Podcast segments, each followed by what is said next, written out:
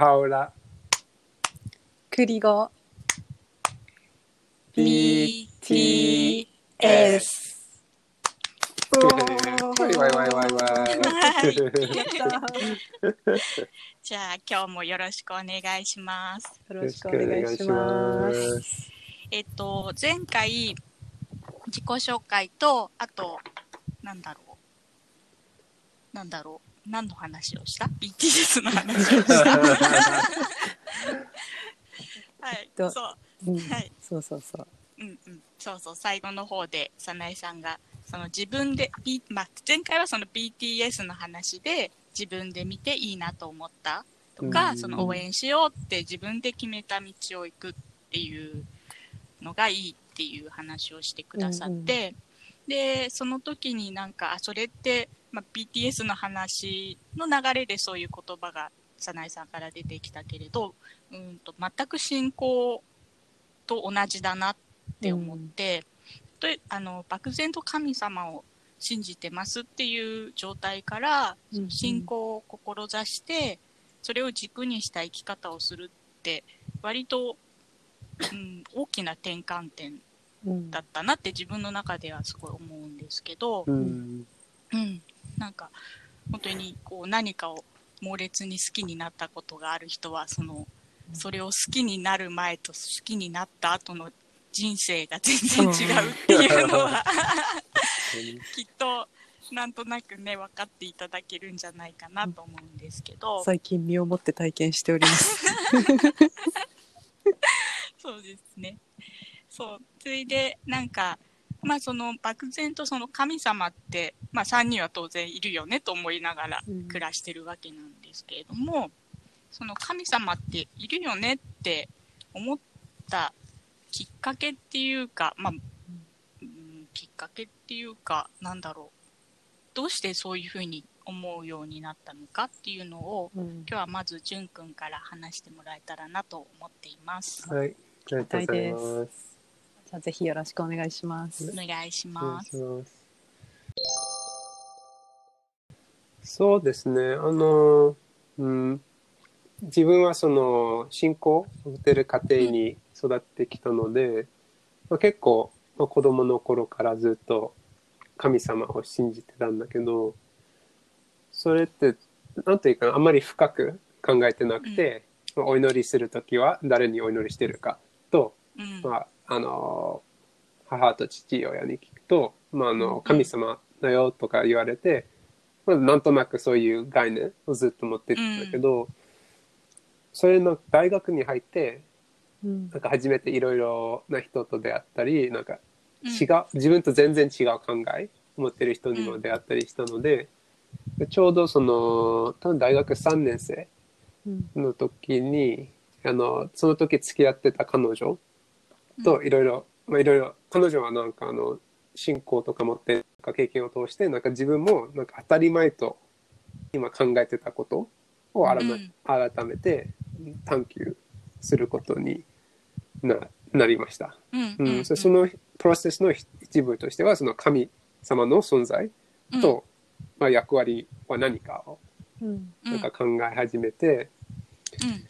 そして、まあ、自分もその時の専攻はあの生物学でうん。結構その科学にいろいろについていろいろ勉強勉強してたんだけどあの、多分いろいろ科学科学的な視点から見るとその神様が存在しなくても、その全ての存在が存在するようにななった？なんていうかな？そのうん世界中のすべてのもの、宇宙のすべてのもの,、のものが神様がいなくても、まあ、いろいろな、なんか、あの、科学的なプロセスで存在するようになったの、という、多分理論がいろいろああると思うんだけど、うん。うん。ただそれが正解であっても、なんか自分が持ったものが、それはあくまではその物質的な話になるかなと思って、でまあ、何を言ってるかというとその、うん。人間というのは多分その体を持って、あのこの世界にそのそのこの世界に存在するためには多分体が必要なんだけど、その見えないもの例えばあの人間の想像力とかうん。あうんの、うん。深い愛情を感じてそれを表現することとかうんそういうのが多分単簡単にその科学だけで説明できるものではないと自分が考え始めてうん。うんそこからそのこういう、まあ、精神的な能力がうん。人間が持ってるのも多分たまたまではなくてなんか理由があるかなとも 思いました。うん。こういう複な雑な能力とか気持ちはたまたまになんかポッと人間が持つようになるなったわけじゃないとうんうん思ってうーんそれでまあ人よりなんか力強い存在がいて私たちにをなんか愛しているためにこういういろいろうん。特別な精神的な能力をくださったのがまあ神様だなとあの、うん。まあ、結論結論というか。え考えー、ます面白い。科学的に考えるとやっぱりこうだったっていう感じ？うん。そうだね。なんか最初のかんあのアイデアから次のアイデアまでずっと考えて、まあこれだったら多分次はこうだなと思って、ずっとそういうううん。プへロセスで考えていって、まあ、最終的に神様がきっと存在しているかなと思いました。おー。すごい。なんか科学者の人で、こういろいろ突き詰めていった結果、やっぱり神様いるよねって思ったっていう人の本は2冊ぐらい読んだことがありあます。そうなの。はい。なんかやっぱりその、もちろんね、科学でひょなんていう表明じゃなくて、しょ解明か、解解明できてることはいろいろあるけれど、うんじゃあそれを誰がデザインしたのかこんなに完璧な姿に誰がデザインしたんうだっんていうのをもう突き詰めていくと、うん。やっぱ神様いるんじゃない。としか思えないっていう本を読んだことがあります。でも確かに人間が作ったんじゃないだろうなって考えるとじゃあもっとねその私たちが理解できないような知識を持ってるうん。存在があったんだろうなっていうふうにその自分はなんかそれがしっくりくるからなんとなく、うん。なんとなくそう思ってるけどそう科学の世界からやってきてやっぱりそうだって考える人がいるっていうのはなんか頼もしいというか、うん。うん、うん、面面白いというか、うん。まあ、まあ、淳君はね、その信仰のあるバハ、えっ、と、バハイのお家で育ったから、まあそこからね、その神様と信仰っていうのは、じゃあ割と、やっぱり、うんなんだろう、うん、おお家で教わってきたことっていうのは大事だなって思った感じですか？うんそうですね。なんかき多分気持ち的にというか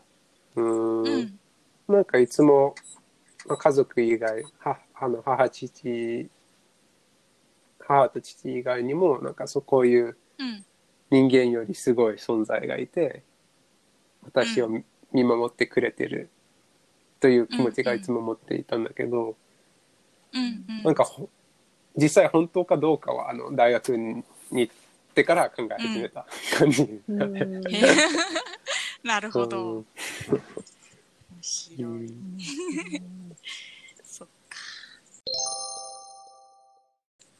そう、早苗さんは先週、その留学うん。をしたときに、その、ま、周りがクリスチャンの人がほとんどだったってそうこそう。うん。とですよね。うん。で、自分の神様なんだったっけうん。って、まあ、考え直したっていうお話をちょっとされてたんですけど、そこからその、きっと何かしらば出会いがあって、バハオラの教えをまあ軸にして生きていこうって思われたきっかけがあると思うんですけど、早苗さんは何がきっかけだったんですか？ななんだろう。私なんかねあの今淳君のお話聞きながらあの自分でいろいろ考えたっていうところは似てる似てるなって思いながら聞いてて、でそのあのカトリックの方が周りにいいっぱい当たり前にいて、その日曜日には教会に行ってっていう生活をしておられる人々を見るとあなんか自分の神様どこに行ったんだろう。って思って、その時にキリスト教のどこかの教会に入ろうかなって思ったことも実はああったのですよ。うん。うん。そうすると今度はじゃあ自分の家族のしいわゆる宗教？宗教ってなんだろうって言われるとちょっと答えがわからないけれども、こううん。こう今度はこう捨てることになるのかなって思うとなんかこうどうしたらいいかわからないなって思ってる時にその、まあ、たまたうん。まバハイだったお友達がいて。ででもうん。バハイのことについて知りな知りなかったわけでもなくてテニスを一緒にする人だったのですよ、その人。は。でテニスをするし、まあ、あのみんなでこうワイワイしながら晩ご飯食べたりしてる時にあの信仰を持ってるっていう話を聞いて、で集まってお祈りの会をするんですっていう話を聞いた時に、あそのキリスト教じゃないんですかって聞いた時に、うん。そのバハウラという人はカクカクしかじかででそでそこですごい印象に残ったのがやっぱり先週も言ったかもしれないけどそのあのキリストもブッダもモハメッドもみんな同じ真実を伝えるために来たとバハウラという人は教えていますうん。って聞いてなんかあそっか。じゃあキリストもブッダもこう同じように大切なことを教えるために来たんだって思ったらすごいこうなんかすっきりすっきりしてで、うんじゃあそのバハオラという人のこう教えたことをもうちょっと勉強してみようかなってその時は思ったのよ。で感覚的に、あのバハオラの教えに従ってっていうよりはバハイになるそういうコミュニティのメンバーになりたいって最初は思ったのでそのバハイになりますっていう風なイメージの言葉使ってたと思うんだよね。で今度はメンバーになるからには、その決まり事があるはずだあ一日に一回お祈りをしなさいとバハオラが言っています、あしなくっちゃみたいなね。一年に一回断食をしなさいって書いてあります。断食しなくっちゃみたいなね。これはこれはいいって書いてありますしなくっちゃ。これはいけないって書いてあります。しない。お酒は生飲まないようにって書いてあります。飲まないって。なんかこうそうするため、メンバーになるために何をするのですか？リストがあってこれをしてはいい。これはしてはいけないっていう風な感じで私は、そのいわゆる新あのこうコミュニティのメンバーになって本当にあのお祈りに助けられたなって思った瞬間は、うん。なんかそのいわゆるメンバーになると決めてからもっともっと後だった。うん。うん。でもそのちょっと家族に病気な病家族が病気になった時に、その治療そのその人が健康になりますようにっていうお祈りがあってとても長いお祈りを一人で読みながらなんかむちゃ感動したんだよね。そう。あこういうお祈りを言えるっていいなって思った時にあうん。母親こういうお祈りを教えてくれてありがとうってなんかこう気持ちを込めてお祈りをするっていうし瞬間がその時まであまりあなんとなくだったからなくって。でその時にうん。なんかあこの自分で決めた道っていうのはやっぱりこう何かこう導いてくれるんだなっていうことが分かったりとかあとそれまで割とね、うん。か海外に住んでた時期があったのでその日本の社会は古いとかね封建的だみたいなそういう尖った見方をすることがあったと思うんだけどそのお盆の時期にあんなに気持ちを込めて一生懸命その祭壇を準備したりしてその亡くなった方の魂を迎える準備ができるってなんかすごいんじゃないって思ったらすごい愛しいなって思えてなんかそれをその こう A か B かを選ぶんじゃなくて全てみんなその神様からこう与えられたその教えをみ導く人の教えに従ってて頑張ってるんだなっていうふうにこう教えてくれたのが、バハウラの教えだったなっていうことに最近気がついたら、うんうんうん。なんかもうむっちゃ感動し感動してってなんかボキャブラリーがすごい貧困だけど よかったなって思ったでもそう思うようになったのは本当に最近だと思う、最初はそのあのうんここのコミュニティのメンバーになりたい。なぜならうん。その仏教を捨てなくてもいいみたいだから、うん。でキリスト教もブッダも一緒に愛せるからっていうのがきっかけで、うんうんうんうん。そんな感じで現在に至っております。うん。なるほど。そう、今、私はクリスチャンだけど、お二人バハイで、こう、一緒に信仰の勉強をさせていただいていて、その、まあ、当たり前だけど、まあ宗教が違っても、目指してるところは一緒。ただ、その目指し方がちょっと違うっていうのは、まあ、ちょっと常識になりつつあるんじゃないかなとは願ってはいるんですけど、まだねその宗教対立とかもなくはないし、きっと私の考え方をうんまあ非難はされないかなさすがに。うん ねそう。だからその私はクリスチャンでお二人はバハイで、っうん。ていう立場でこう一緒に勉強させていただけるっていうのが本当いやじゃあに私も心の底から、ねそのた この多様性っていう、ね言われる時代に一個ここでそれが実現、まあ多様っていうにはね ちょっと2つの宗教だけですけど。うん。少なくとも なんかそこでじうん。ちっちゃいうん。多様が 実践できてるっていうのはすごいありがたいことだなと思うし、逆にそのお二人と勉強することで、その私はちょっとコミュニティ的なつながりで言うとまだちょっとカトリック教会内では、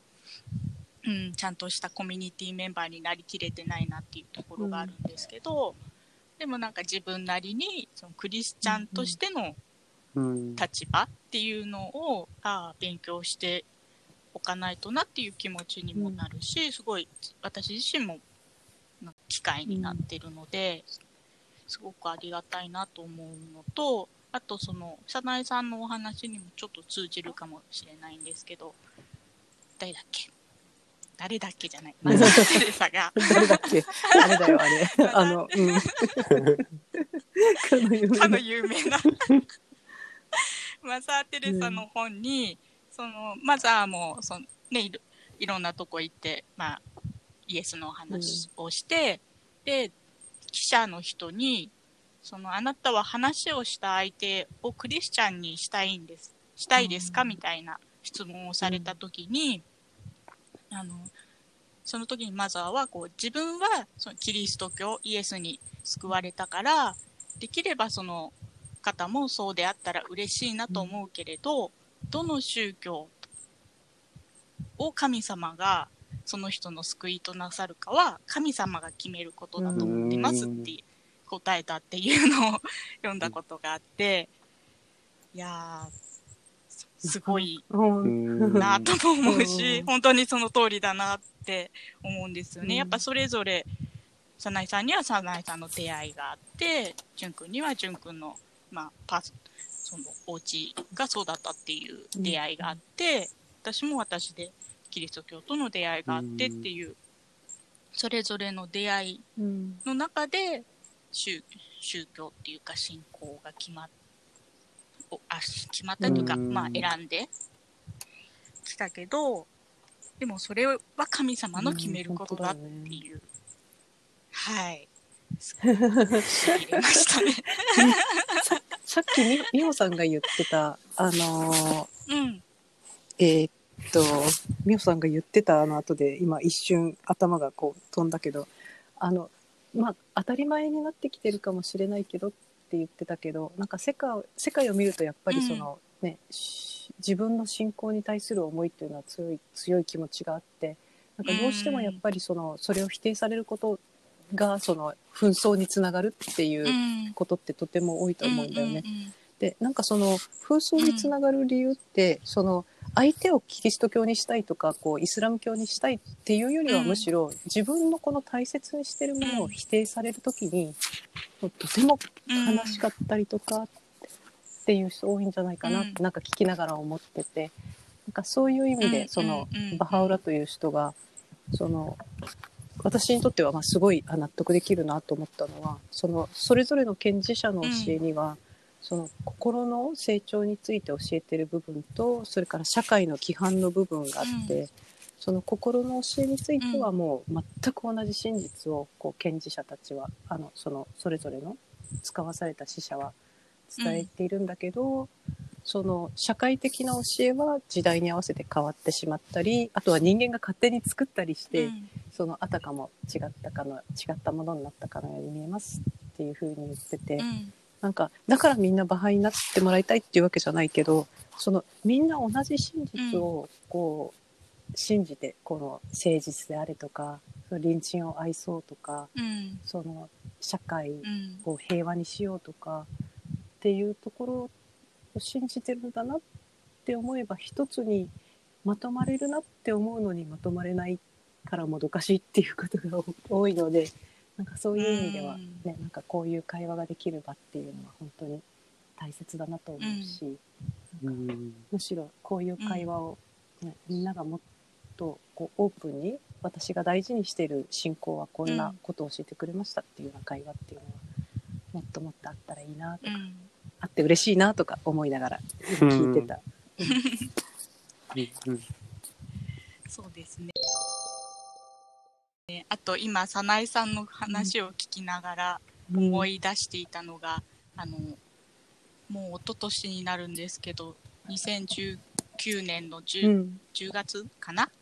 にあのコンサートのチケットは取れなかったんですけど私ソウルに行ってきて 会場入れないのに外に会場の外には行って、あと、まあ、あの、コンサート自体は映画館でのライブビューイングがあったので、ソウルでライブビューイングを見てきたんですけど、っていうところはちょっと置いといて、その、まあ中には入れなかったけど、外うに、ん。その、まあ世界から BTS のファンの子たちが集まってて、で、当然イスラム圏の子もいるし、クリスチャンの子もいるし、うん。黒人の子もいるしで、なんかそまあ比率的には女の子が圧倒的に多いからそういう意味では多様じゃないある意味では多様じゃないのかもしれないけど、少なくともそのうん。絶対あの中にはいろんな宗教の子もいるし、いろんな当然人種の子もいて、なんかそういう風景を見ら見ることができたっていうのが自分の中ですごい そう感動してでえっと、最近国連でやってる彼らがアドなんだっけアドバイザーじゃなくてそう大使みたいのをやっているそのエンド・オブ・バイオレンスっていう、まあいじめ僕暴力のは撲滅キャンペーンの3周年だったかな、のメッセージがあったんですけど先週も言ったけどその Love Yourself, Speak Yourself っていうこのメッセージを共有してるファンの子がうん。そこに集まってる、ただ好きだから集まってる。うんうん。もちろんそうなんだけどそのメッセージをここにいる全員が知って心に留めてるっていうのがまたすごい話だなと思って、うん、なんかちょうど昨日朝日新聞のグローブっていう記事にうん。BTS が載ってでその中に、えーこれだけの人が同時に愛を共有しているっていう文章があったんですけど、その淳君もね神様の愛がっていう話をしたけどその愛やっぱり宗教の中で愛っていう言葉って割と大事だと思うんですよね。うん、でじゃあ愛ってなんだっていうところを、うん。まあそれぞれこう実践していこうとしてるんだと思うんですけど、今の BTS のファンがそして美穂さんの話聞きながらもう一つこう愛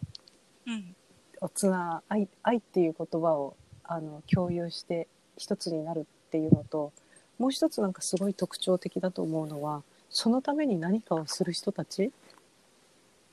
がいうるっんていうことかなって思っててなんかそれもその、うん。なんていうんだろうねそういうこう愛を共有することから生まれるこうポジティブなエネルギーの強さっていうのになんかすごい感うん感感動をもらってる感じかな。私が洗礼を受けた後の講座で学んだのかな、そのお祈りと,、えー、と勉強と実践っていう三角形をぐるぐるこう繰り返していくのがクリスチャンの道ですよっていう話が確かあって、うん。うん。そのバランスお祈りすることもすごい大事だし、教えを学ぶことも大事だしそれを実践することも大事、うん。ただこういわゆる日本でイメージ宗教っていうとみんなの頭の中にポンって浮かんでくるイメージ。お線香焚いてなんか瞑想してる感じ？つ100万円の壺を買っちゃって。なんかとか、こう集まってただお祈り、声合わせてお祈りしてるとか、まあうんそれもある意味で実信仰の実践なのかもしれないけど、でも少なくともそのここの3人とか、その BTS のファンダムがいいなと思うのはその愛をじゃあ実践日常の中で実践するにはどうしたらいいのかなっていうのを、まあ、日々模索してるところなのかなっていう。うんうん実実践していきたいよね。うんですね。はい。えっと、いつもこう、つ仕事をしてるときに、じゅんくんからもらったカードを見てるんですけど、それが、えー、王主よ、私は旅に出ているときも、家にいるときも、就業のときも、作業中でも、いつもあなたにすべての信頼を捧げております。王卓越せる慈悲を持ちたもん御方よ。私がいかなるものにも左右されることなきよう、あなたの満ち足りたお助けをもたらしたまえ。っていうカードなんですけど、特に仕事の時って神様忘れがちなので、なんか仕事の時においても神様に自分を委ねられるようになると、うん、本当にいいなと思います。確かに。なんか毎日祈祈りの気持ちで生活しなさいっていうフレーズを読んだことがあってなんか神様の愛ってっていうのがき基本にあってじゃあ今日も頑張るぞっていうこうこう集中したエネルギーが生まれてくる感じっていうのは、なんかなんかそういう生き方できたらいいなってですね。なんかすぐ忘れちゃうんですよね。すぐ、すぐイラッとしちゃうんですよね。そうそうとか言っちゃったすいませんなんか本当そういうちっちゃなところからうん愛の気持ちっうんていうのを養っていかないとなと、日々思っております なんか時間ギリギリだけど、一つあだけもちろん。国連の、はあの国連であの淳くんあの国連でなんだろうって思ってるかもしれないから、あの説明するとですねあの BTS というグループが国連のエンドバイオレンスの大使をすることになりました。で淳くんまたあのもしここのラこのラジオを聴いてる方がいらっしゃったとしたらぜひ「アイドル」といううん。楽曲を検索して聴いてみて。なんかね普通国連大使に選ばれましたであのいじめを撲滅するためのキャンペーンをしますっていうとなんかすごいこうふわふわした感じの みんなで仲良くしようよっていうイメージの歌がね思い浮かぶと思うの。またはその学級委員さんが、うん。みんな仲良くしようよそれはいじめだからダメだうん。みたいなね、うん。あの BTS が作った「アイドル」という歌をもう機会があったらぜひ聴いてみて。うん。もうね衝撃的。今日はこれで終わりたいと思います。いやあのななんていうのかな？今オチオチ言っちゃっていい？あ、じゃあそれうん次回のお楽しみうんにしよう次回に。しましょうか。そうそうそうそうそう。なんかねもうガーンと殴られたようなショック。あそうなのです。え、これ？いいじれの撲滅キャンペーンで、この歌を、しかもそのね、メンバーたちがこう作詞作曲も関わってやってて、で、圧倒的にかっこいいし、はい、存在なんだなっていう、こう、深さも感じさせてくれる。みんなで仲良くしようとかそういう言葉で解決できる問題じゃないんだなっていうところまで理解してきっと楽曲作ってるんだろうなって思ってうんだったらぜひ聞いてみてください。というわけでちょっとうん、いつか機会があったら熱くこの「アイドル」という曲について語る機会があれば あればと思います。でも今の早苗さんのそのただその仲良くしましうんょうっていうだけじゃないっていう部分で、なんかちょっとその教えにも通じるところがあるなと思ったのでぜひ次回その話をしましょう。うん。今晩はこんなところで。うん、足りたいと最後に早苗さんにお祈りをお願いします。じゃあお祈りをして今日の会話を終わりたいと思います。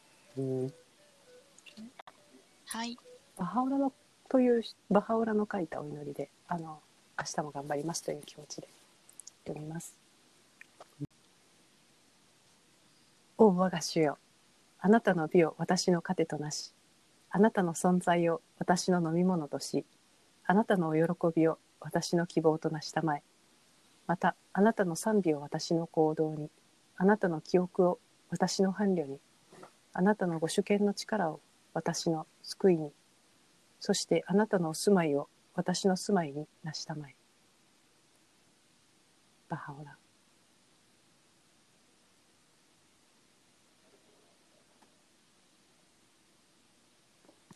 ありがとうございまありがとうした。ございました。はい。ではまた。おやすみ。はーい。おやすみなさい。